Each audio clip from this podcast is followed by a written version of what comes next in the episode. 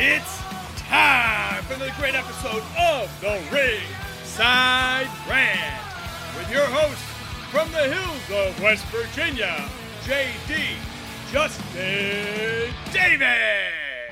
And from Rochester, New York, this is RJ.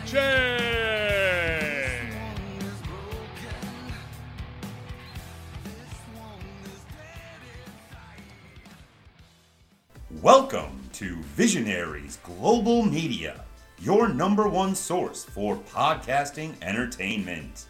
Visionaries Global Media, envisioning excellence on a global scale. Today's episode is brought to you by DB. DB is a Scandinavian brand that makes backpacks and bags to help people on the move stay ready for anything. From the streets to the peaks, DB's gear is travel tested by some of the world's best athletes, adventurers, and creators.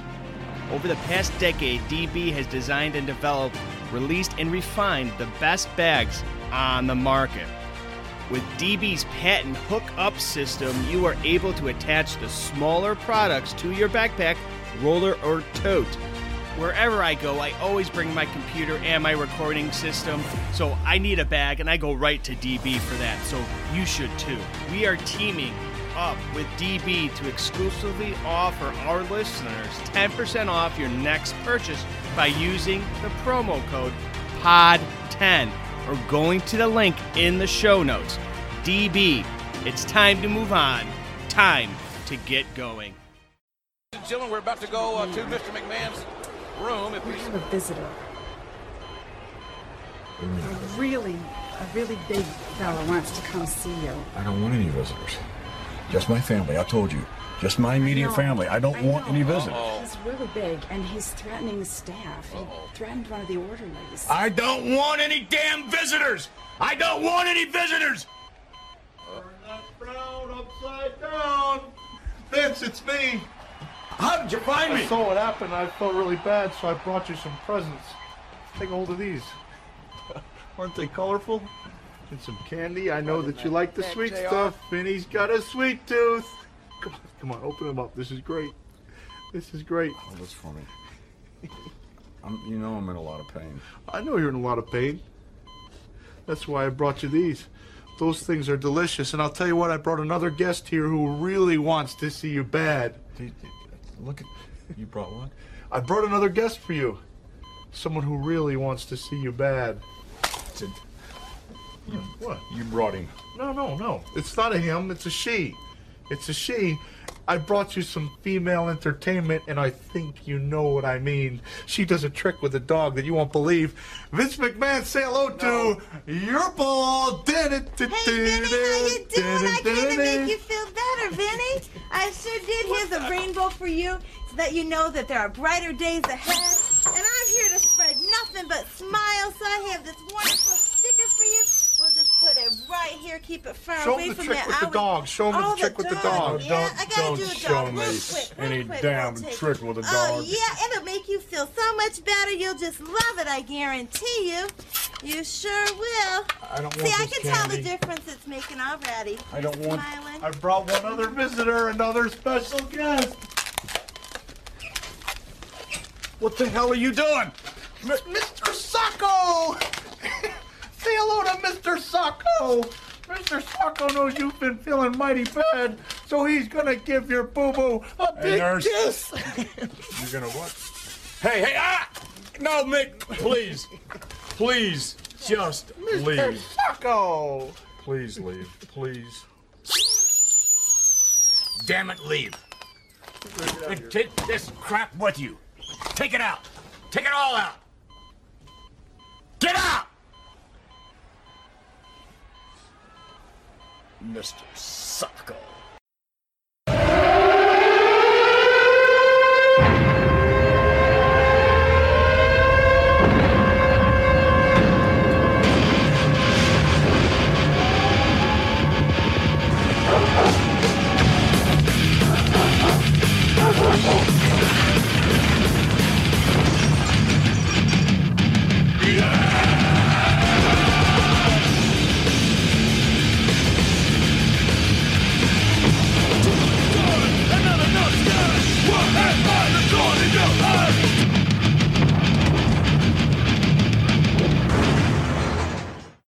It's Friday. It's 9 a.m. You know what that means. Another great episode of the Ringside Rant is with you this week. I am the man with the magical voice, RJ. He is everybody's second favorite referee, the one, the only, the very handsome JD Justin Davis. Justin, what's up, bud? Uh, who's the best referee? Uh, Mike Chioda. Oh, okay. I was gonna say it better not be a fucking rat Earl Hebner, or I was gonna be. oh man, like I said, let's let's rewind it. We'll edit that out. um, what's going on, everybody? It's good to be back for another week of Ringside Rant, and we have a fun show today. I actually just got done watching this show uh, this morning, and uh, it was a fun show to go back and watch. Yeah, it. Um, this was right around the I don't know about you, Justin, but around the time that I really was a big fan of the business. Uh, at this time, I believe I was switching back and forth, watching more WCW Nitro, uh, which will have a little Easter egg at the end of the show about a future future next week's show, but we'll get to that at the end of the show. But uh, this was the business was hot, man, and this this Raw was stacked. If you go back and look at the uh, the card before we we dive into it, dude, eh, from top to bottom, eh, there's one or two, you know, weak points here, but for the most part, man, eh, this there's not a bad match on paper. that's a ha- that's the other half of it. You know, they have to, as they say, the bell has to ring. It was fun to actually go back and remember when Raw was good. There was a time, and this was one of them. Yeah, it uh, 98, 90, between 98, 90, or excuse me, 97 to about, uh, about 2002 in my eyes, anyways, is when Raw was really, really good. Uh, but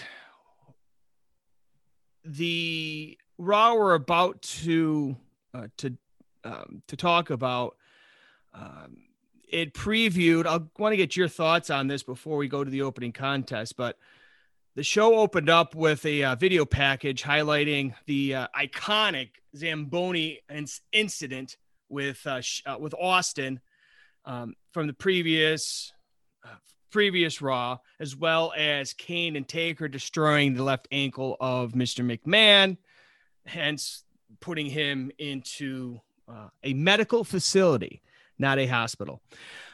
so they pretty much have set this this raw up pretty pretty substantially as far as video packages as far as storyline because in 98 here that austin mcmahon i'd say the best feud in wrestling history some may argue against that but uh it's just it's hitting high gear, man. It's it's in fourth gear here, and you're about to go 90, 90, de- 90 degrees. There you go, 90 miles an hour, uh, and go back to the future. Yeah, it's um the video package is really good here. It's probably one of the better ones, you know, that you'll see leading into a Raw. Um, they really set this show up really well. It was themed around McMahon being in the, the medical facility, I almost said the H um, centered around that with really good matches sprinkled all in between. So, yeah, obviously, every Raw, SmackDown, Nitro, Thunder, whatever, it's not going to be perfect. There are going to be let let me down matches. There's going to be let me down segments, whatever. But um, with that, something that's not doesn't let you down, doesn't let me down, doesn't let our fans down is Mr. Rich Palladino. So let's send it up to the ring to him right now. Ringside Rant fans, it's the opening contest. All right, Justin. So this Raw really starts off hot, in my opinion, uh, with D'Lo Brown taking on X Pac for the European Championship. Um, D'Lo actually won a five-way elimination match the previous week to earn the rematch with X Pac on this uh, on this episode of Raw, uh, and then the kind of subplot in this, mind you, is Chyna and Mark Henry who are at ringside as well. Uh, what two probably can you say probably two of the best workers of all time in D'Lo and uh, X Pac? Yeah, I thought this was just a fantastic match to start to show with. I mean, you know, he is a, a notorious X Pac is a notorious curtain jerker, as you know. Mm-hmm. Um, and so he really knows how to start a show off and give a good match. And putting him with D'Lo here is perfect. I really enjoyed this match. I thought that D'Lo was the low key MVP of this Raw. He makes two appearances, and he just steals the show throughout the whole thing for me. Mm-hmm. Now, I wanted to bring this up later on, but I'll bring it up now. Is did you did you see what the point of this whole Mark Henry Chyna feud was? Uh, because we saw that Chyna was served with legal papers in the middle of the match. Um, legal papers from Mark Henry basically accusing her of sexual harassment. Keep in mind that this is during that early phases of uh, sexual sexual chocolate, right? Yeah. No, So- I thought this was fun. I loved when uh, Chyna got the papers and no sold them. She completely no sold getting them. She just read them and then just stared at, at Mark Henry, but she didn't have an expression on her face. If she would ever, if she was ever good at anything, and she was good at a lot of things, but just no selling shit. She never sold anything, even when she was with uh previous to this, when she was with uh with Hunter. Uh she knows sold everything. And I and I think that really started when like I said, when she was with Hunter, when they had that feud with Goldust and Marlena uh, earlier on. And I I would have liked to see some sort of uh we saw it later on, but some sort of like a mixed uh mixed tag kind of thing because you know she's partnered here with X Pac.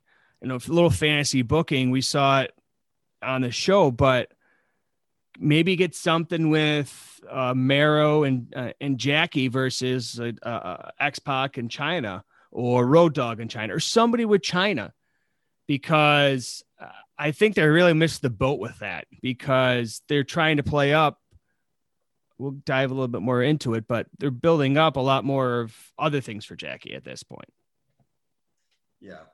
No, I, I, Jackie in this show is awesome too, and like you said, we'll talk about that here in a minute. But she's really an unappreciated talent. She she does such such uh so much good shit. Mhm. She And- can, and- she and- can work. She can you know be that person on the outside. She can work in the ring. She can uh, you know show those uh, puppies off. she has a lot of. Uh, she's versatile. You're, ta- you're talking Jackie, right? Or you? Yeah. Okay. Yeah, but we even saw a lot of that stuff even when when she was down down south there in WCW too. When she was with uh, uh, Kevin Sullivan there, uh, really got she got involved even down there when she had that feud with Disco. Uh, uh, I just would have liked to see see her get a little bit more involved in this, but like I said, we'll touch on that just in a moment before.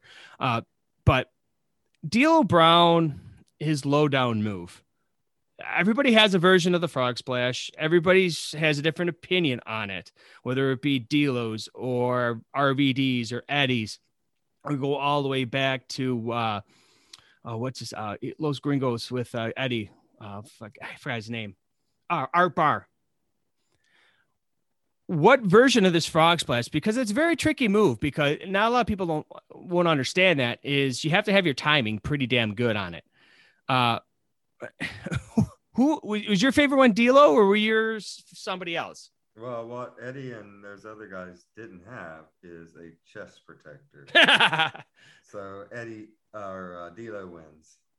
Well, without without question. Uh, and he has also, yeah, I, I think D'Lo never got the proper just due, and same with X Pac too. We'll move on after this, but this statement, but I don't think they really got their just due throughout their whole career as being those workers because a lot of the times, like you said, they're a lot of they're known for being a curtain jerker. What a lot of people don't know, as far as re, as uh, uh, wrestling psychology goes, is sometimes you want to be the first match out there because if you put on a good show, it's basically, hey, beat that, you know. Yeah, and you get to get a hotel early. Oh, exactly. You know, you can you get room service. You can pull pull a Hogan. Uh, but uh, one one match I wish we would have forgotten was this next man. I next one next one, but I don't really know if you can consider this a match. Uh, headbangers come out and just get their asses booed out of the building, which I kind of liked because I was always used to seeing the headbangers getting cheered. Uh, but they kind of come out and they want to see, uh, they call out ICP, Insane Clown Posse, and the oddities. Uh, man, I, I don't know, man. I never got ICP. Uh, I wasn't down with ICP, I guess you could say. Uh, what was your favorite ICP You're match? not a- are you saying you're not a uh, juggalo? No. Whoop, whoop. Fuck this shit. Apparently, they say whoop whoop a lot. I, I guess. Um, I just know because I've, I've listened to some Howard Stern interviews when they send people to the uh, Insane Clown Posse uh, concerts, and those are quite interesting. To, those interviews with those fucked up fans in Mhm. in the parking lot before the show. Um, but yeah, this was just a uh, just to let me up kind of dumb shit. Um, I don't know. I still I did like the oddities coming out every time when I saw them. I just I smiled. I liked I liked Luna with them. Mm-hmm. Like what a good idea to throw her in there because she's the biggest oddity there is. I mean, I don't know. I just kind of I just saw them come out and I just wanted to kind of hug them all. But But don't I- don't forget don't forget Earthquake. There is uh, Golga. yeah, John Tenta is going. Oh, rest awesome. rest. God bless bless his soul. The Canadian, the Canadian earthquake. Yeah, right. But yeah, I just I we have a listener question in, in that portion of the show, so we'll get we'll dive deep, a little more in depth with that. But I just I I never got them. I, I don't know if anybody out there ever got this whole this whole thing. I, I I get the association that they had with with uh the oddities. I get that. But whether they were there to serve a purpose as far as getting the headbangers over, great. If that was the case, fine. I'll I'll shut my mouth. But other than that, we saw them in WCW. We saw them in their own wrestling promotion. I just thought that they're a waste. Shaggy 2 Dope. Violent What's the other J. Violent J. It's just J and Shaggy that- Two I, I could have sworn somewhere I just saw that they were uh they stopped touring because they were they were touring up until recently. What's your uh, insane clown posse name? Like Two Chains RJ? Uh Bald Bald McGee.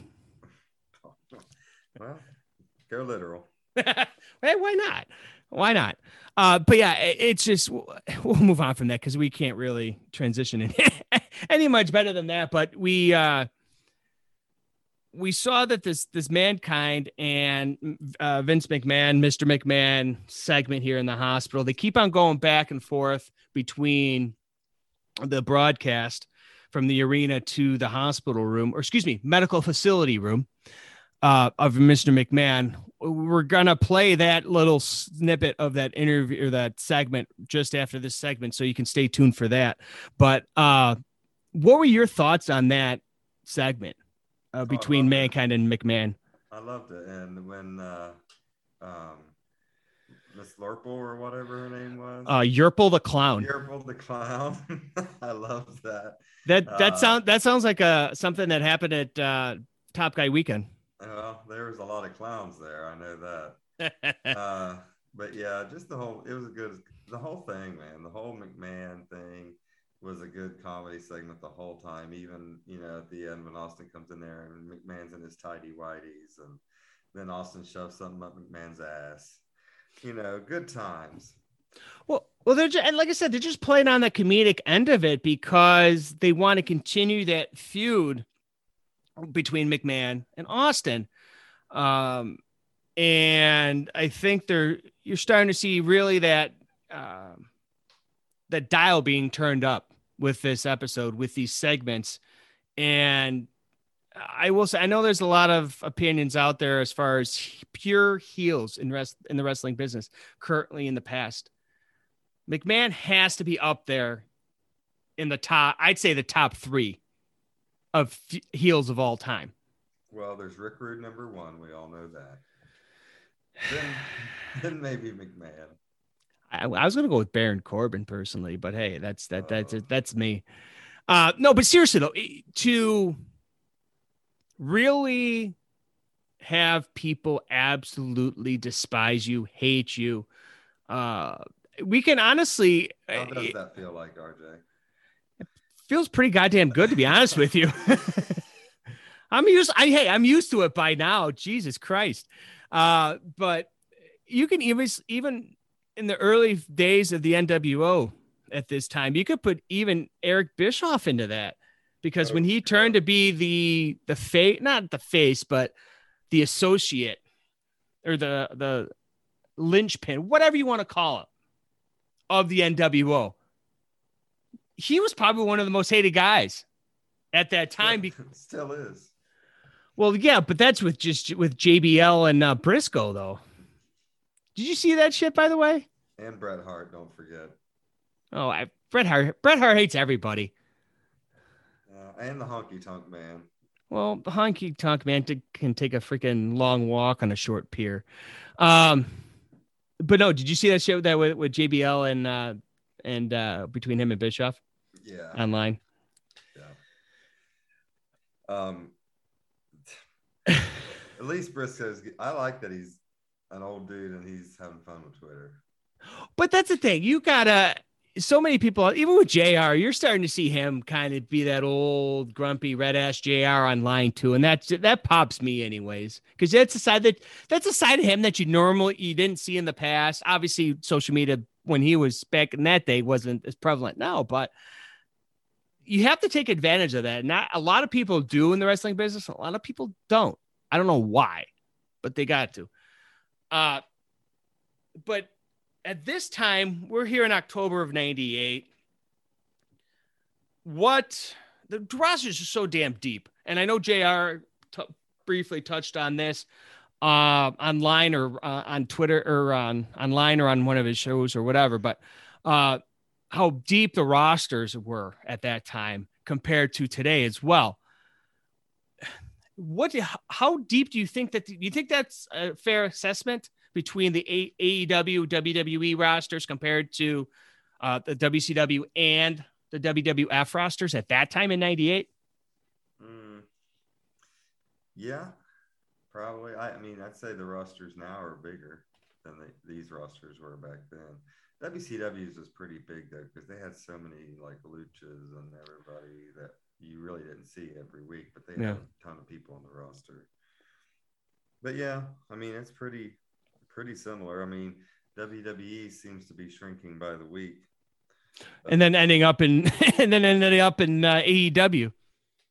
Yeah, but you know, like you said, with WCW there, you had a lot of those those luchas. You had a lot of those guys because they had that working relationship with New Japan as well because you get to see guys like Yuji Nagata come over, uh, um, not Grado, uh, Gato come over from Japan.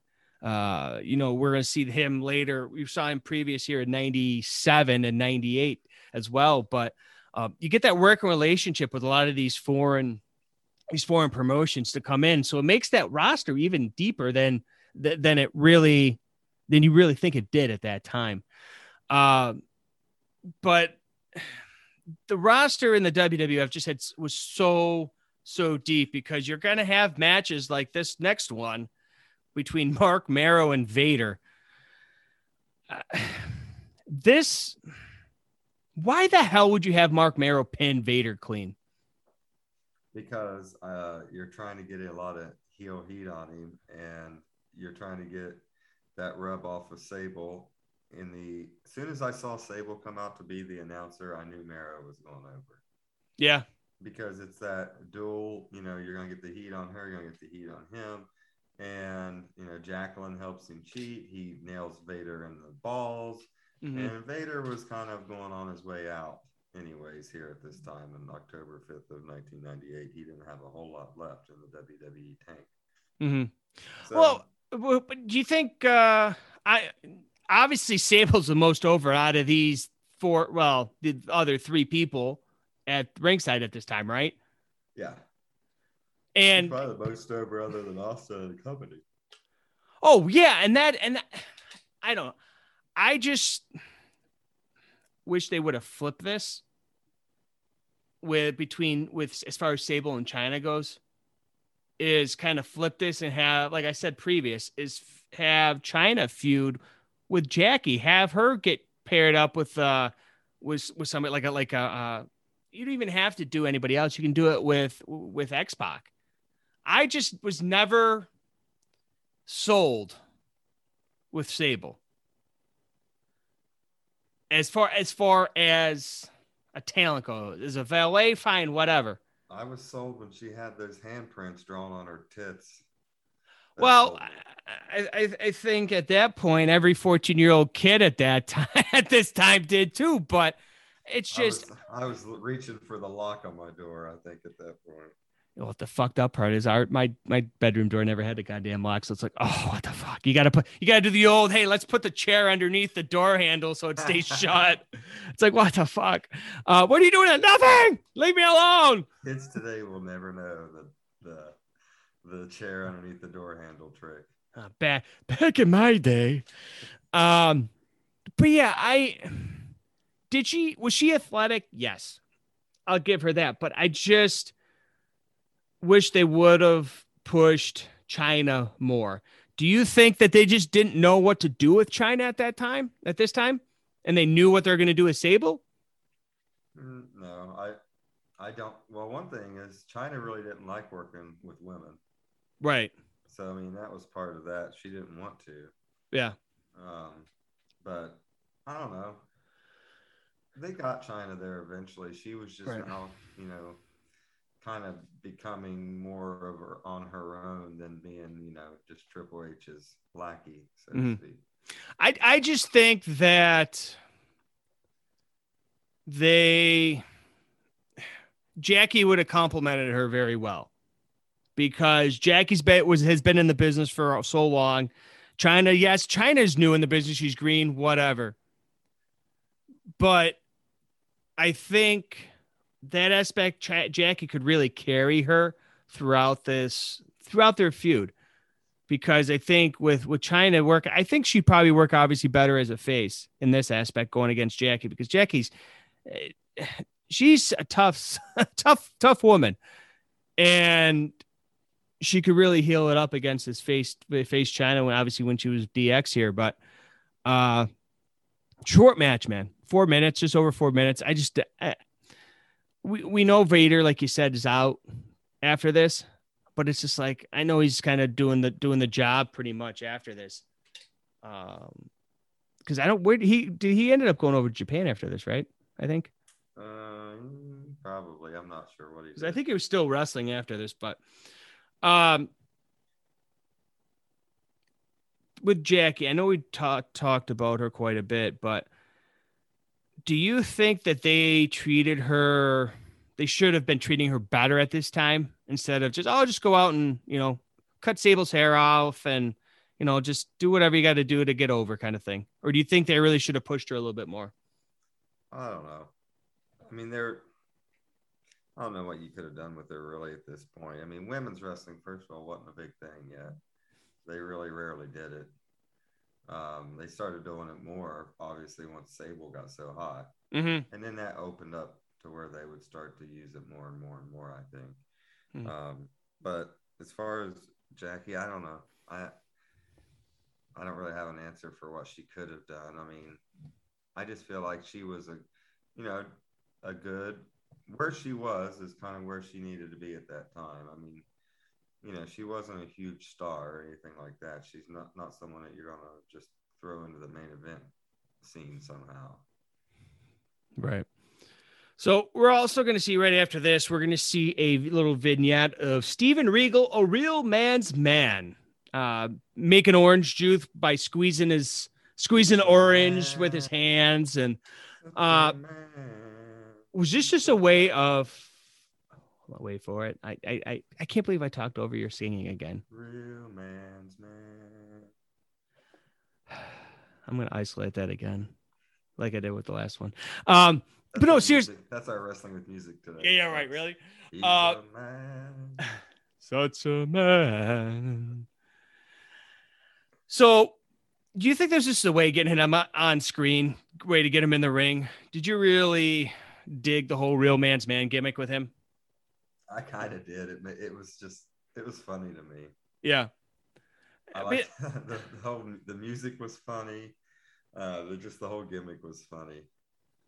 Because we'd have, we see him like cutting down trees as a lumberjack, squeezing oranges to make orange juice, and yeah. it's just like I, I would have rather preferred to see him what he was later on the you know strong style British wrestler, all that stuff that we'd come to know him as. But uh, it was just weird seeing him like going back and watching it now, knowing what we know now as far as what he'd become. I'm like, you really couldn't have just gone with what he was in WCW. You could have had to rebrand him with a uh, uh, workers man gimmick kind of thing. Not nothing against working men, but I just it's you know just what, like you know what the men up there in Buffalo have to do to prove themselves. Win football games. Uh, no, they ha- they have to jump through a table in the Buffalo Bills parking lot. That's how they prove their manliness in Buffalo. Hey, first place, man. First place. Can't say that about uh what Cincinnati? Oh no, yes, Cincinnati's in first place. yeah, Cincinnati's in first place too. Everybody else is. Did, did you, you say fucking record, bitch? Um. Well, Come and on, you play the Chiefs this week, and we play the Packers. I don't think either one of us have a good route. I'm still saying Buffalo's going over, man. Not a lot of people are giving them credit. We're going yeah. to Arrowhead. If any of you listeners are going to be in the Natty on Sunday, I will be there cheering the Bengals on to victory against the Green Bay Fudge Packers. So, are you? Are they? Are they home then? Obviously, then. Yeah. Okay. Mm-hmm. I didn't think you'd be going to Green Bay, but what the hell? Hell no! It's too cold up there already. It's always cold up there. I, I will I, be in the greatest city in the world, Buffalo, Cincinnati, oh. watching oh. those Bengals. I will start tailgating at around 10 a.m. So wish me luck.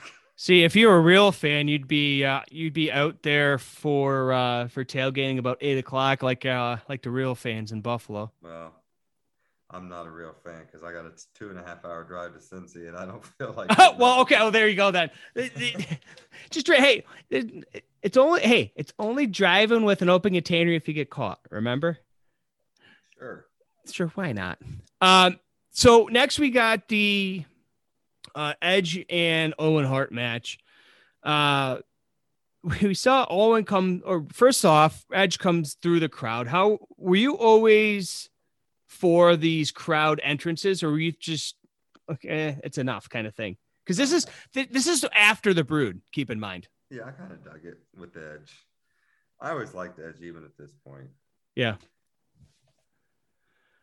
But yeah, Owen was a little Owen was a little upset with himself because in storyline, you know, he hurt another wrestler with the pile driver. Mm-hmm. So now he, he which way I think it was what Severn was the week Dan, before, right? Yeah, Dan Severn. So now he thought, you know, he just can't get the job done anymore. He's going home. So I I didn't really care for it. I got it. I like the promo. I think the promo by him was phenomenal. But as, as a whole, where would you rank Owen as a promo? I, th- I think I know the answer to this, but I might I figured I might as well ask. Well, I mean, I don't I don't think Owen's promos were ever bad. I mean, he said some stupid shit like you know I kicked his leg out of his leg. And ninety four, yeah, right. Yeah, but uh, overall, I just I feel like Owen was a solid middle of the road promo. Nothing that's gonna set the world on fire, but he could have some funny promos though too. Him yeah. and Bulldog had some good ones. Well, they I think they work so well together, them being Bulldog and Owen. And they just had fun and, and and I think it definitely did show in their in their work in the ring and on the microphone, even behind behind the scenes. You really his saw slammy, it too. His slammy acceptance speech ranks right up there as the all time great acceptance. Is that was that in um, when he dumped the shit on uh, Vader? Yeah. Or the water or whatever the hell. Of, that was one of them. That was yeah, that was one of them. But uh, but yeah, man, I just I got it, but it's just like, damn that's what a, one of one of his better ones walking out of the arena. Uh, we we see a, uh, a, a, a, promotion for here for 10 10 3 2 1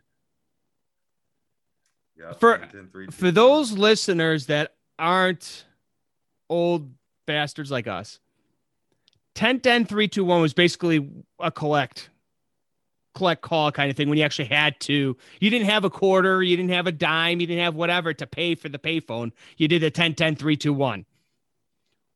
In 98, who are you calling 10 10 3 2 1? And don't say calling your mama. Uh, I was gonna say your mom, probably. Oh, okay. Yeah. I, I think I think that was a revolving door at that point, though. So, oh, um, too Mm. hey, too soon, too soon. hey, if if if if, if you ever met my mother, you you you'd know. but Oh. anyways, I'm sorry, Mama, because well, there's a lot of things I'm sorry about to your mom. well, she's got two other boys too, so that that, that that's beside the point. Anyways, so we go to the I, I thought it was one of the low key better matches with Shamrock and uh and Kane here. Yeah. how, Kane was so damn good. Just it, it- his whole career. uh, Well, uh, not the last couple years because obviously they just kind of just threw him out there with Undertaker. Said, eh, let- let's go, let's see what you can do. But through here, through '98, pretty much to his first run there, reinventing himself after he lost his mask, all that stuff. God, he was just so good. Do you think they sh- that uh, he didn't get uh, the just due as far as the singles titles? Obviously, we saw him as a heavyweight champion later on, but I I'm talking here '98 into 2000. I think at this time he had already won once, though. Right, that's what I'm saying. But I'm, I'm saying as far as more though, because he lost Yeah. it the next night because that was the first uh, first Yeah. blood match. Yeah. I, I just thought that he should have won it more. That's me. Yeah.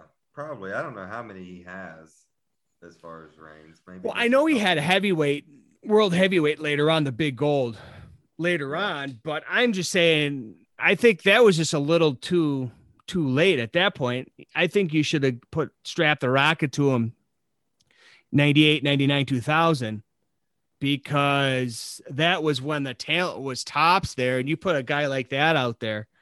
Who the hell's going to beat him? I think you definitely could have gave him a longer ti- title run there on the first go round instead of one night because he was a big badass, and you know it you kind of got you could have got him more heel heat. Mhm. if He was keeping that championship from Austin, and you're you're giving Austin something to chase more. Um, but they instead chose to go to SummerSlam Highway to Hell with Austin and Undertaker. which which it wasn't as bad but i just think kane is one of the best if not the best big men in all of wrestling because just some of the shit that he did just eh, he told a story I never thought about it, but Undertaker, he I wonder if he could have main evented. Was it three SummerSlams in a row? Because he is kane or undertaker Undertaker. He he main evented '97 with Brett, '98 with Steve. what was 90 I can't remember. hold on let me let me google see it was 90s 96 might have been with like um sid or uh diesel no it wouldn't have been diesel It would have been Michaels. It would have been Michaels. So let's see here, because he would have had. Oh, what the hell did I? Oh, SummerSlam. I typed in. freaking- Yes. I, I I can't. I cannot type today, dude. Seriously, I don't know what it is. Whether it's I got one more day of work and then I'm off all next week, so I'm already on vacation already. And then I think Dave in the QC just had his like sixth vacation of the week, so I got to Yeah. catch up to him. um, so he didn't main event the SummerSlam in '96. That was Vader and uh and Michaels. What about uh, '99? That's what I was wondering. Undertake. It was the Boiler Brawl. So we, you can kind of consider that semi main event because it was him and Mankind. Yeah. Of um, you said '97 he did that. '98 he did with Austin. '99. What? I don't think he was he. He wasn't there. Oh no, he was no, he was tagging with under or uh, Big Show. It was Big Show and Undertaker uh, defeating uh, Kane and X Pac for the tag team titles. Uh, they were the unholy alliance with the Big Show and uh, and Undertaker. That's a massive tag team right there. Well, but and and you can even see that Big Show just tagged with fucking everybody at this time because they never knew what the fuck to do with them. Yeah. Uh, Jeri-Show. Jared Show. They had uh, ShoMiz, um, and then he tagged with Kane too. I think later on, uh, like way late, like like like mid two thousands there. but I it just Undertaker. It looked like he was to uh, to cost Kane the match here against Shamrock, like Kane did the previous week to Undertaker. So they're really setting up this this potential feud between Kane and Undertaker, trying to uh in the future, anyways. Uh but obviously hindsight being no what we know now, obviously we know what would happen with that. Uh but with with Undertaker and Kane here, they're basically setting it up as far as later in the show uh with, with Kane or excuse me with Undertaker taking on the Rock. Spoiler Yeah. alert if you don't know. But That's the thing about this show. Everything made sense. Everything was connected to the other. You know, everything was going where it should have went. It just they don't do that shit anymore. So you know they keep on going back to the uh, the promo from last week with Austin. That iconic scene, another iconic scene, being him taken out in handcuffs from last week, being taken out by the police, talking to the you know doing doing the Austin shit. Um, so I just a ton of iconic. I just forgot how much to, how much iconic vignettes, commercials, promos, whatever were at, on this Raw in general that would set up WWF for probably the next decade. Um, just I- iconic things, but um, something that really I didn't think was that iconic was this uh, Gangrel and Val Venis match. Um, Gangrel is ta- coming out with Christian. They just broke basically disbanded the Brood. Um, basically, the main storyline here is the whole Marlena, Venis, and Golda saga. But like I said, the secondary storyline to this was Edge confronting his brother, quote unquote, Christian, um, which was basically be Gangrel's newest partner. Um, obviously, we know Christian and Edge would make history as a tag team later on, but not at this time. They're still trying to figure out what the hell they're going to do with these guys. So, so pretty much, Edge notices Christian out there, slides out. Gangrel slides out to the bottom rope and basically attacks Ed, Edge, and they both, uh, um, they both basically take out Edge, uh, causing the the uh, count out um, to to uh, as Gangrel Venis wins all that shit. So uh, they're continuing is out there with Marlena. right, and they're continuing and they're continuing storylines with that. That's what I liked about this. It proved uh, there was a point to it, like you said. Every match here had a point, had a purpose, and this was one of them. Yeah. Was where was this show at? I forget. Was it in This was Oh, LA? in East Lansing, Or- Michigan. Oh, it was in Michigan. And that's when Val Venis said, uh, I heard Magic Johnson used to play here. I got a Magic Johnson for you. I've oh man, I forgot to say it. I'm like, oh man, but that's the thing. Where, where, where are you on Val Venis as as overall, as as a character, as a wrestler? I, He like, I, I did. I dug, dug, I dug it back then. I dig it now. I, I love it. Because he was trained by uh, um, the same guy as Christian and Edge and Gangrel. Uh, Test came down. Just that a lot of people talk about the Dr. Tom class with with Rock and all that down in um, what was that Kentucky? Right, that was OVW. I want to say anyway, but you still have that Canadian aspect of it. We have Edge, Christian, Gangrel. Uh, I don't know if Gangrel was Canadian, but that class. Uh, Lance Storm was in that. So this time, it's just a talent was unreal.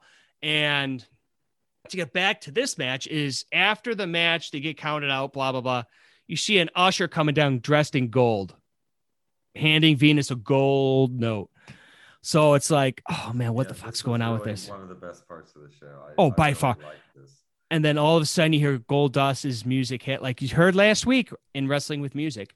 Uh, and the Bizarre one announces that he's returning next week to Raw to the shock of Val Venis and Terri. Um, excuse me, Marlena. I want to call her Terri. Eh, whatever. Terri Runnels, whatever. We get, we get gold glitter coming down. Yeah. From the top. I think that this is the time that Goldust was the most over.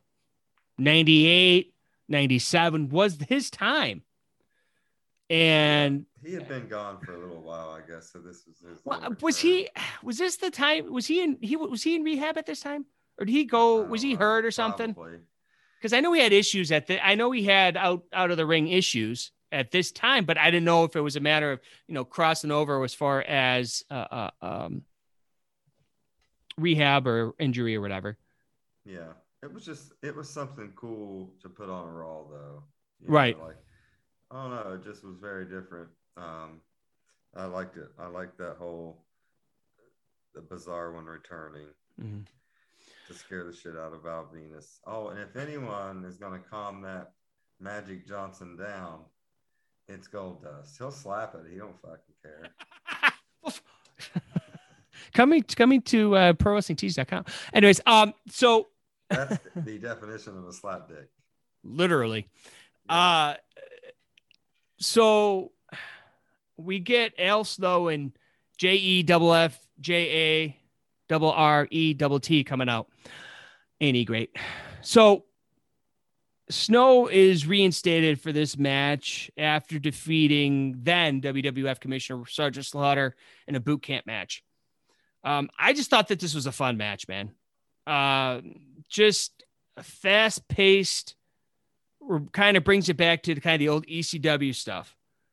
Uh, but as Snow climbs to the turnbuckle, he, he's basically gets crotched by Snow on Snow. But and the referee calls a bell. All Al Snow wins by DQ. Blah blah blah. Where did you did you see that this there was any point to this? Al Snow basically, I don't think he's another one of those guys that never got his just due in the company. You can watch any of his stuff. Go back and watch his stuff in ECW with uh, with Shane Douglas for the title. Unbelievable stuff. Here it's like okay, now he's more of a comedic kind of thing. You're forgetting his run as the new Rockers. Oh, as, oh, excuse me. Leif Cassidy got over. Al Snow didn't. Well, Head got over, and like it always does. Oh, Head always gets over. And you could take that to the Even bank. You're a big Baldwin. Jesus fucking Christ. So we'll move on to that. I, we'll skip. Let's skip over this next tag match so we can get to this main event, so we can get to some uh, listeners' questions. But um, you can either take it or leave this next match. D'Lo Brown uh, and uh, excuse me, Road Dog defeated Mark Henry. Uh, Mark Henry was with D'Lo. X Pac in Ch- Chyna was with uh, with Road Dog. You can take it or leave it. Go back. I really, you can take it or leave it. We'll leave it at that. Uh, main event: Undertaker versus The Rock. Why was The Rock the real la- leader of the Nation of Domination? Well, he was the leader at this time. I think He was old, but I'm just saying in general. Yeah.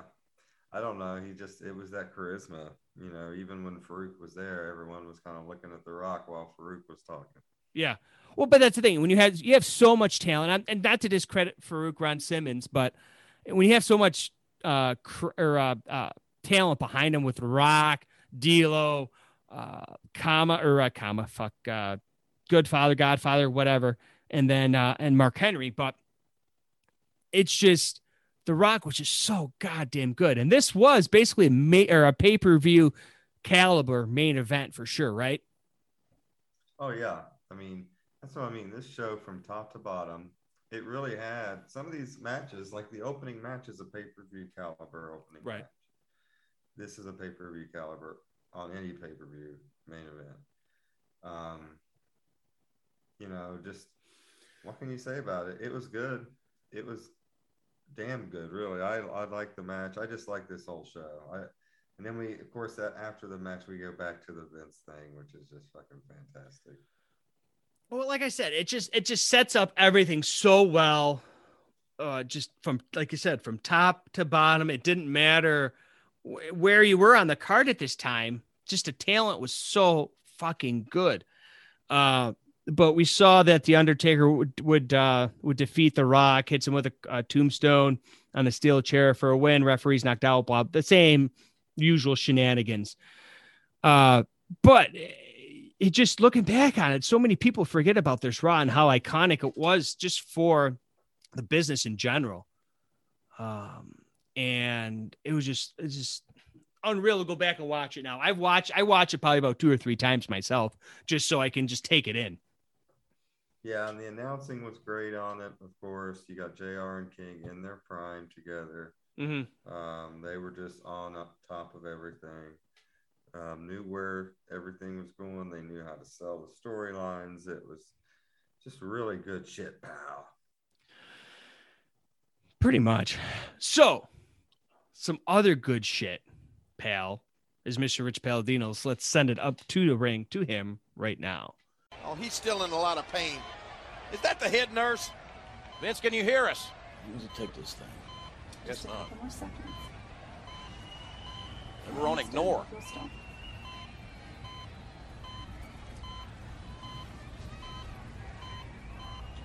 Last time it was normal.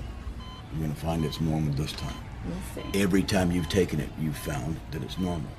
Every single time. Yes, Mr. McMahon, it'll be all right. Almost done. I can't wait to get out of here. There. Is it normal? Yes, it looks real good. Looks real good. Looks just fine to me. How about you, doctor? Oh, I'll take it from here, nurse. No, no, no, no, no! Get him out, Michael! Get him out! Get, get, Take your support system off, huh?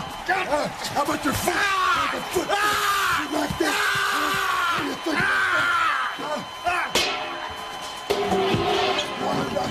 Wanted It's listener questions.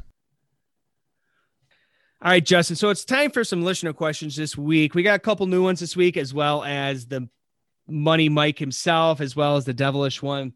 So we're going to start off with a new question asker person, if you will. Uh, Pender J wants to know Do you think with the money WWE has or had at that time, they should have, could have tried to get the F back or get the F back? That's a unique question. Um, Yeah, he asked this to me. He DM'd uh, DM me on, on on Twitter at underscore ringside rant. Um, and he's like, dude, I don't know, I don't know if this is really gonna per, uh, uh, pertain to the show, but I'm like, dude, this is gonna be great. A little, a little get us off track a little bit, possibly, but we'll bring it back. I don't know if the F was for sale. I, I, yeah, because that was a world wildlife, because that was still at this time, but even now it's like okay, it, it's just if they change their aspects, it's changed the product where they're more wrestling oriented, then fine. But I think at this time, currently, even previous to it, I don't think it really would have mattered because World Wrestling Federation would only pertain to the company if they were an actual wrestling promotion. And they've come out and said, "Hey, we're just, we're entertainment. We're sports entertainment. We're not I'm We don't- surprised they still have wrestling in their name. right But exactly." They haven't changed that yet. Well, they don't have. Well, it, it, it's getting better. It's getting better, sort of. Mhm. I don't know, but you think, but do you think they really should bring that back though? The F? Yeah, No. keep it out. Everyone's so used to WWE now. Yeah, It would. I think it would be almost weird going back at this point. it would be. It would be like when it when it, when it went from F to E. It's like okay, wh- wh- we got to. We don't want to get like a cease and desist order or something. So we got to see WWE, not WWF. Yeah. Uh, I, I still have people that'll slip up and say WWF still too that haven't they, have those laps fans that haven't uh that haven't watched or whatever. Get but- the F out, Pender J. Yeah. Well, there you go. We I, I tried. I tried, man. I tried. Just, Justin's giving me shit this week as usual. So, uh, and speaking of shit this week, Money Mike's up next, Boo. and I um actually my had. cat, my cat was the one booing back there. She heard Money Mike's name. Uh oh. Uh oh. Hey, as long, as long as it's not Owen, who cares, right? Well, I, I'm He's gonna locked teach. up. I'm, when Owen meets Money Mike, I'm gonna teach him to piss on Money Mike's leg, but that's a whole other story. What's he got this week? Oh, jeez. Well, I actually had to make a whole actual like a Word document for God. just his questions this week because there's so, one of those nine lo- sentence long questions? um it was actually week? well it was nine and a half actually For fuck's sake. but anyways we'll we'll go with the shorter ones first for you just so you don't you don't uh kind of veer off the road a little bit but his money mike's first question he has three is of course uh which mankind promo do you believe was more pivotal in his career the debut of mr socko here on raw or the sit down interview he had with jim ross These questions from Money Mike. I'd like to take Mr. Socko and wrap it around Money Mike's neck and hang him up by something. god damn that's Listen. kind that's a, that's a little dark man jesus christ Listen, Money Mike. The the interview with Jim Ross was the most pivotal. That's no doubt about it. It got mankind over, really, with the fans hugely for the first time. Well, I, I, I think the I tend to agree at both sides of it. Where the sit down with Jim Ross was pivotal, yes, but this was that '98. His original mankind character, that kind of deranged son of a bitch, was kind of getting, in my eyes, was kind of getting stale, getting old. They had to really turn the corner. We him had he had to turn the corner a little bit and try to reinvent himself a little bit And that's- also, once he got thrown off the cage, and knocked something he, loose. he became a baby face. Right. So they had to kind of turn around a little bit and try to play to that a little bit because then we'd see But I'd say that cage had more with him getting over as a baby face than Mr. Right. Socko. right. But it just now it's like now it's all about marketing, man. Mr. Sa- who would have thought a fucking sock would have gotten over? I like when he gets Mr. Socko out and Vince goes, or when they leave and Vince is just sitting there by himself, Mr. sock. But that's the thing. That's those little things that people don't give McMahon credit for. It's just little things that he says or Oh, does. dude, he should have got a fucking Grammy for this whole medical facilities. Or, or or a or a slammy at least. Slammy for sure. And then he could have been a he could have been up there with Owen as far as a Slammy Award winner. What else does this slap dick have to? So his second question, I'm gonna try to do this in one breath, but it may uh may not happen. oh, excuse me. I'm really I'm ready getting choked up with these questions. Uh do you believe the scene could have been reframed where Vince got to the hospital medical facility visit from all three faces of, Fa- of Foley instead of just mankind? Uh, do you feel this would have added some additional value to the scene or made it more cluttered? More cluttered, like Money Mike's fucking brain and his office. I Very thought cluttered. didn't his off didn't he clean his office up? No, he needs to clean up his questions too, because I mean, do you think we got enough time to go back to 80 different segments with the three faces of Foley and still get these matches in? Mike, I think we could. I'm about to bang my head up against the wall. Well, you can't. You got to drive. Hey, kid, you got to drive an hour to go fucking to work, right? Shit, you can't. Quiet riot, right? Mm, I think so. Which is basic. Which is basically what's going. Which is basically going in. What's inside your head right now? It's a quiet riot after listening to these questions. Um. So yeah, I, I think it would have been interesting. I think they could have done it, but I don't think. Did they introduce um, the other two faces yet, or was this just mankind? Yeah, I think it's I, I, because I think it was Dude Love was later on here in '98. We've introduced and then- Dude Love through the through that interview with Jim Ross. I mean, That's right, but we haven't seen Cactus Jack. Cactus Jack we would have seen in '99, I believe, with uh, Triple H there. Yeah. So I, it could have worked. I just, I still agree with you, Justin. I think it would have been a little bit more cluttered. You know, keep it simple. You know, it. That's for you, Money Mike. Jesus, why, why are you so goddamn hostile towards Money Mike? He is a va- value listener of this show, and you shit on him every week. I'm, I'm trying to stick up for him. Well, keep trying.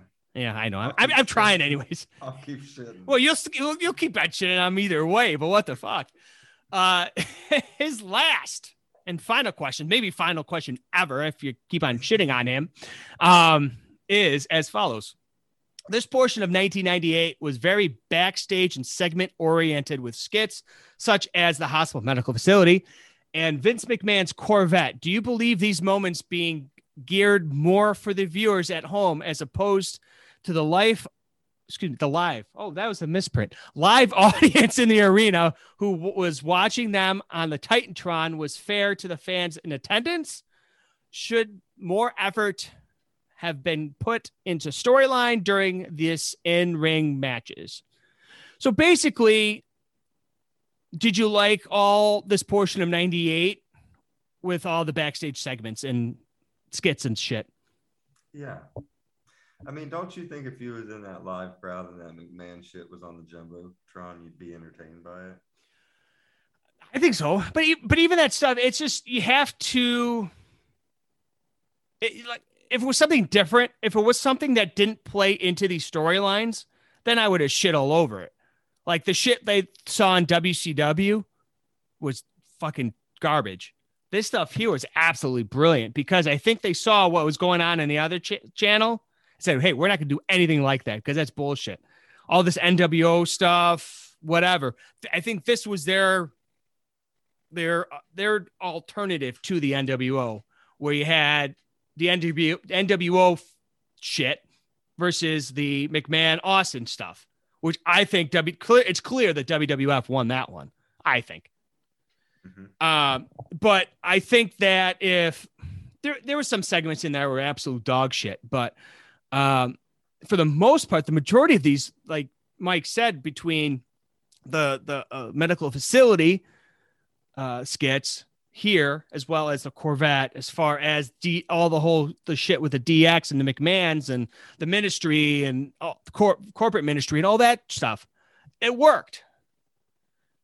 But like I said, if it, it was other shit like that, I, I don't think it would have worked if it was anything other than that. Yeah, I agree. I mean,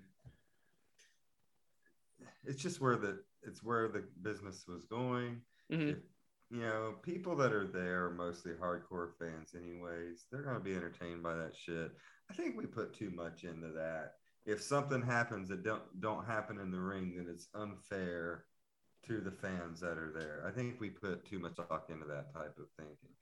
They see the same shit we do, right? If they see it on the jump, jumbotron, it's different. I mean, if you just watch match after match after match after match in the ring, I mean, is that good? I don't know. I don't think so. Well, I think it just gets repetitive after that. Repetitive, excuse me. After that is because you see match after match after match, and I think you got to have to have it a little bit different.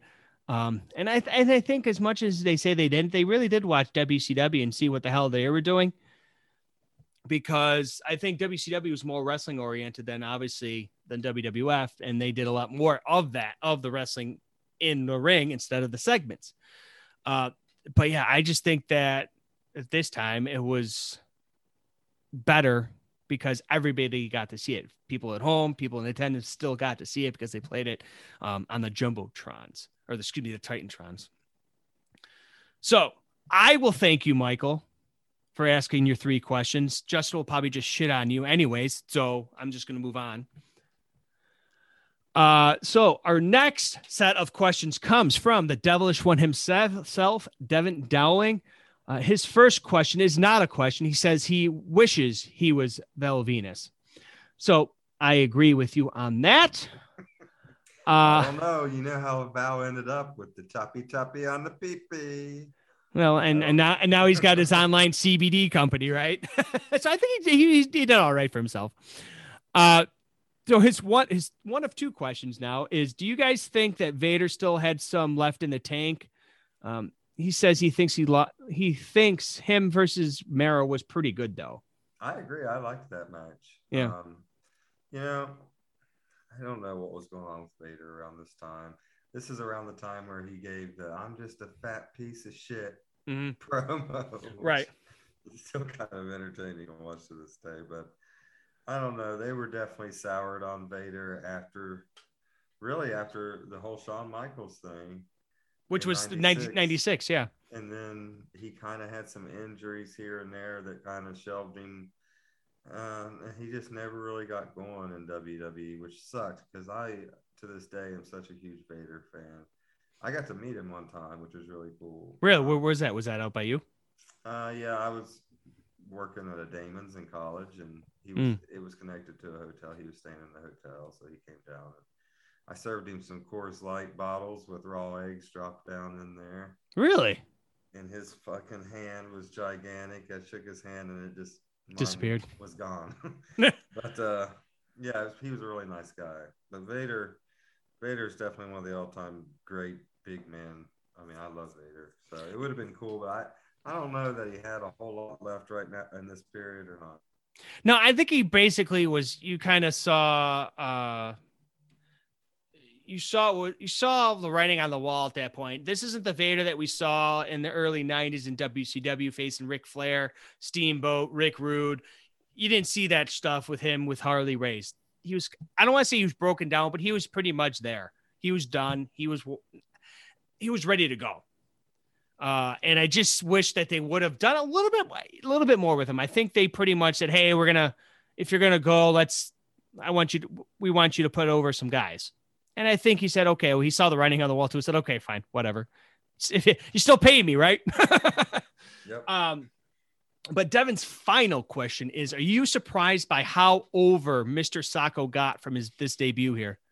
Mr. Socko. Mr. Socko. Uh, I, I don't know. It was just I love the clown. I love the whole. Didn't they bring Vince chocolates too? Yeah, it was like one of those little heart things, and he got a sticker. He got a, but the thing that they kind of instituted the sm- have a fate or have a uh, yeah. Have a nice day. have a nice day kind of thing, uh, because it was the, with the um, I just feel like that was Smiley. A rib, that was a rib joke. Anyways, bringing Vince chocolates because you know Vince don't. God damn, pal! I don't eat fucking chocolate. yeah, My yeah, yeah. body's a temple. God, I got grapefruits between my legs. Um, but no, I, I was surprised a little bit going back and seeing it now, how over that it got. Um, and I think it, it's even to this day, you're still going to these, he's still doing these conventions. Um, and he's still, he's selling the fucking socks, Is man. Mr. Socko still going to conventions? I'm pretty sure. I don't know, but I don't think he has the original one, does he? I heard that Mr. Socko and um, that what's that little dog that was on Conan's show? Oh, I don't fucking Oh, know. That, that, oh, the the insult dog, something the insult. Oh, um, no, because it was wasn't it Eminem that did the voice for it? no, this was before Eminem.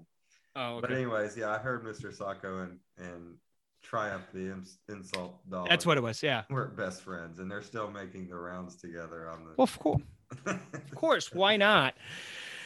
Uh, all right. So thank you for those questions, Devin. Our next question comes from our one of our loyal listeners, Coach Rosie. He said, "Asked, what effect, positive or negative, do you think the insane clown posse added to this show?" Um. I feel like Coach, you know, Coach Rosie's a juggalo. Oh, by far, by far. I, No I, I, doubt about I it. think he's got his. Um, I got to ask him. I got to message him and say, "Hey, do you still have your Juggalo uh, ID on you?" Uh, Whoop, whoop. Yeah. so I I think we briefly touched on this briefly when we were talking about it, but I, I think there was two sides of it. Uh, negative was basically it was a filler. They they had no purpose here. But the positive thing is though, I think they got the headbangers over a little bit as heels. Um, and they even honestly, they probably even got the oddities over a little bit as faces too. So I think they that aspect they got they added a little bit to the show, but I I think for the most part it was pretty much shit. Yeah, I agree. Uh, I don't know. I just never was a fan of them in wrestling. Uh, it's fine that they, you know, their music people like that stuff. I'm not the biggest fan of their music either, but I don't know. They just always felt like rest or singers or whatever that were trying to play wrestler. And Well, I just I, just never liked it. I always thought their music was a, a Beastie Boys ripoff. Oh, you're gonna get you're gonna get attacked by a group of juggalos. You keep it up. I don't give a fuck. Come come at me. Come at me. What are you gonna get? I got the Bills Mafia behind me. Fuck them. Uh, Um, you don't want to fuck with the juggalos. I'm I don't telling give a shit. You know, well, whatever. They're probably all like 60 Don't years old now. All of Rochester if they if they want to. Hey, get, get, give give it time. Did you see the fucking uh, side note uh, when uh, AEW was here in Rochester for uh, Dynamite and uh, Rampage? The Young Bucks had their cars broken into as well as the Gunn Club and had their shit stolen. Or not, excuse me, the Gunn Club had their shit stolen and thrown all over the street. I'm like, okay, that's just making Rochester look even more better. Mm-hmm. But, anyways, we'll move on. Thanks for that question, Coach. And our final question comes from Denovius Mac. So we hope you are doing well, sir. Denovius Mac. Yeah. And we're gonna, I, uh, I'm gonna isolate that and send it to him. Um, he asked, "Do you think Owen forfeiting the match played well into storyline he was going into? Uh, why would they call for him to forfeit here instead of letting him get pinned?" Yeah. I mean, I don't remember what storyline he went into directly after. Wasn't this the Nugget? Oh, was it? I'm pretty sure this was the Nugget. Enough and it's time for a change. Yeah, I- I this think- is the Nugget. I think they're going into that at this point because he started after this. He would start tagging with uh, with Je- uh, Jeff Jarrett, I believe. Well, didn't he get? Oh, wait, no. He got into the nation. No, he got in the nation. That's what it was. Okay, I thought this was previous to that. Okay, Yeah. that was my bad. Yeah. and that's enough and it's time for a change no i, I don't know i think it kind of did make sense to where he was just trying to say you know he's fed up with all the bullshit so he's just leaving Yeah. So, i think it worked out right No, and I, I think it did too. I think it still served a purpose. I think it's very hard for Owen at that time, in general, to not get over. One of the best workers of all time. Everybody know. uh, Everybody knows your opinion on obviously on Owen because you're like the what the seventh heart kid or eighth heart kid or however many 28th more like 28th heart kid, whatever. Um, but uh, but yeah, I just it served a purpose. Owen would have made it work regardless because Owen was somebody that wouldn't. He said no sometimes. So I think to certain things, but at the for the most part, he said, "Okay, let's go with it. If it's best for business, I'll do it." Um, so I I, think it worked really pretty much at the end there. But well, thank you for that question, Denovius. But with that being said, Justin, we're going to send it up to the truck right now to those monkeys over there and hit that lovely, lovely lead in to Wrestling with Music. i want to get musical All right, Justin. So we got two more entries into the Wrestling with Music listing. Uh, I'm going to br- briefly run down it. One to 14 now, Justin. Leading the pack right now is Stone Cold Steve Austin, then NWO, Undertaker, Bret Hart, Jake the Snake Roberts, the Four Horsemen, Rowdy Roddy Piper, Rick Rude, the British Bulldog, Ricky Steamboat, Shawn Michaels, Owen Hart as the Rocket, Goldust, and certainly least Hulk Hogan, WCW. So hopefully this week, the magic of editing actually basic basically covered my ass last week. I forgot to actually share the actual screen the proper way with Justin last week.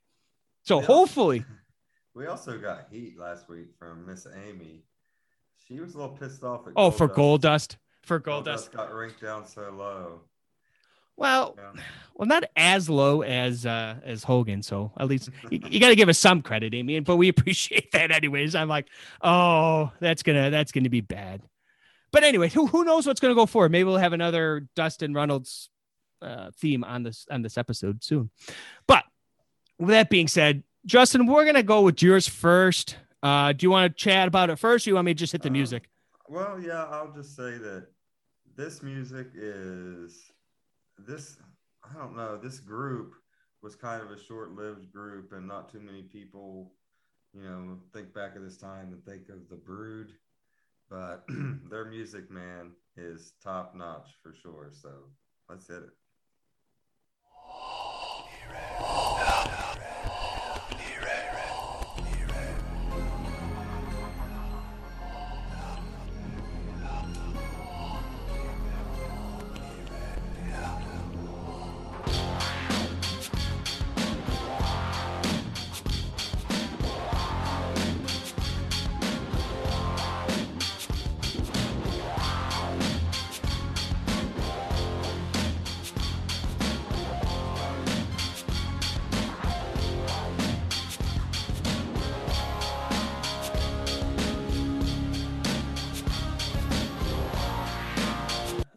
Justin. So probably one of the most iconic uh themes, I think, uh of this era is a lot of people will put this on their on their playlist, I think.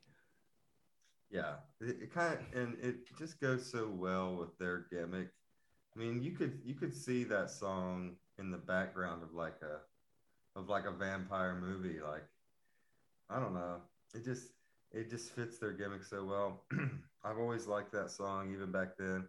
Thought it was really cool their entrance when they would come up from underneath the the uh, entryway there, and the smoke would come up with them, and they would come up from underneath with this music blaring. Man, they had a really really cool uh, look and a cool entrance. The Brood when it was all three of them, really. Mm-hmm. All right, so where are we going to rank them? I would uh, tend to put them up. Uh, I'd say I'd put them right about uh, between the Horseman and uh, Roddy Piper. To be honest with you. Yeah, I could put it right in front of Piper. I was that's kind of where I was thinking too. Yeah. See, great minds think alike. A little bit higher than uh, than Goldust, so we're sorry about that, Amy. But uh, so Goldust bias going on. Around. Yeah, yeah, right. Oh God, God, I'm sure we'll get crap for that again. But so my uh, what I'm bringing to the table this week is going to be probably legitimately one of the low key better themes at this time uh, was um, the uh, Big Red Machine himself. This was one of the original ones, Justin. Um, the original one when he came in in uh, I believe '97 now. Um, so without further ado, I'm going to play that for you right now.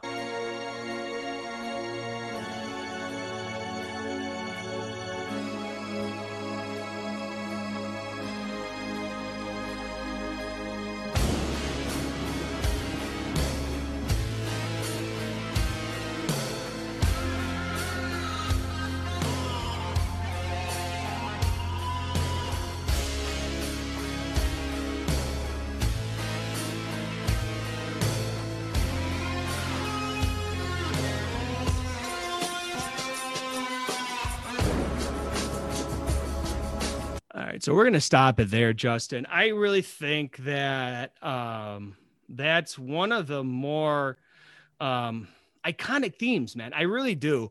Um, it may not be as high as some, but if you think about it, when that the organ started playing, you know, shit was about to fucking happen. Um, shit was gonna hit the fan here. Somebody was gonna get their fucking ass kicked. Um, so I, honestly, I would even put, I would even put Kane shit, I hate to do it, but I would even put him up towards uh, between Jake Roberts and the Horseman there at five. Okay, where did we put the Brood? At seven. Okay, who and Piper's behind them? Correct. And who's behind Piper? Rude. Who's behind Rude? Bulldog. I could I'd put him there between Rude and Bulldog. All right, I, will All right, I'll. I'll. I mean, we I'll, can slide him up a little bit. I, I mean, it is I, a great song, and it's yeah. um, it's good. Once again, it goes really well with the character. Um, I just don't know if it's as remembered as as some of the others. No, I get you. I, I I'm not gonna no, I'm not gonna shit on that. That's for damn sure. But um, so I'll actually start posting that up now. I posted them last week, so we'll go uh we'll go over that. 16 strong now. 16 strong, man. We're you know we it's got a lot to go. The funny thing is when I brought this idea up to RJ a long time ago, he said, Man, I think we're gonna run out of I run out of songs. No. I was like, Nah, I said, nah. We'll, we'll, be able to roll a long time. We'll be good. We'll be good. but we appreciate each and every one of you listening this week. Justin, we have a big show coming up next week. Um, we're going to stray away from the normal everyday, every, excuse me, every week segments.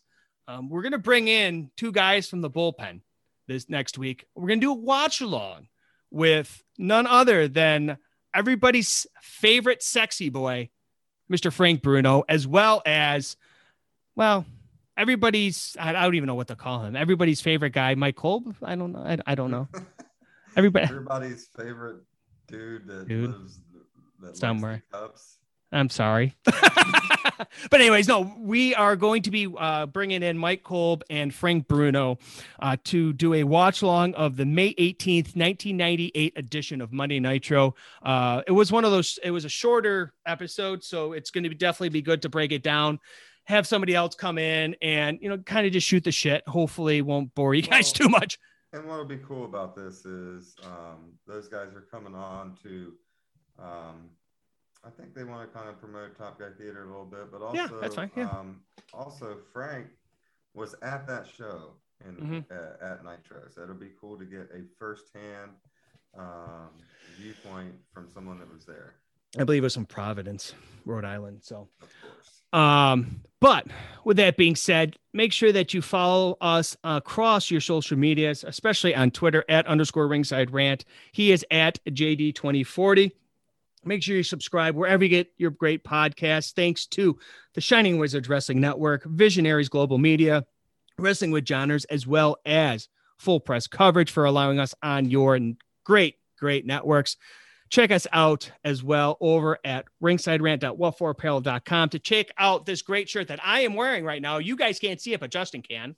I have a question. Sure. Who, who, what won your poll on when does the weekend start? Uh, you won that Of course, poll. I won. Of course We you did. I, know the weekend starts on Friday night, ladies and gentlemen.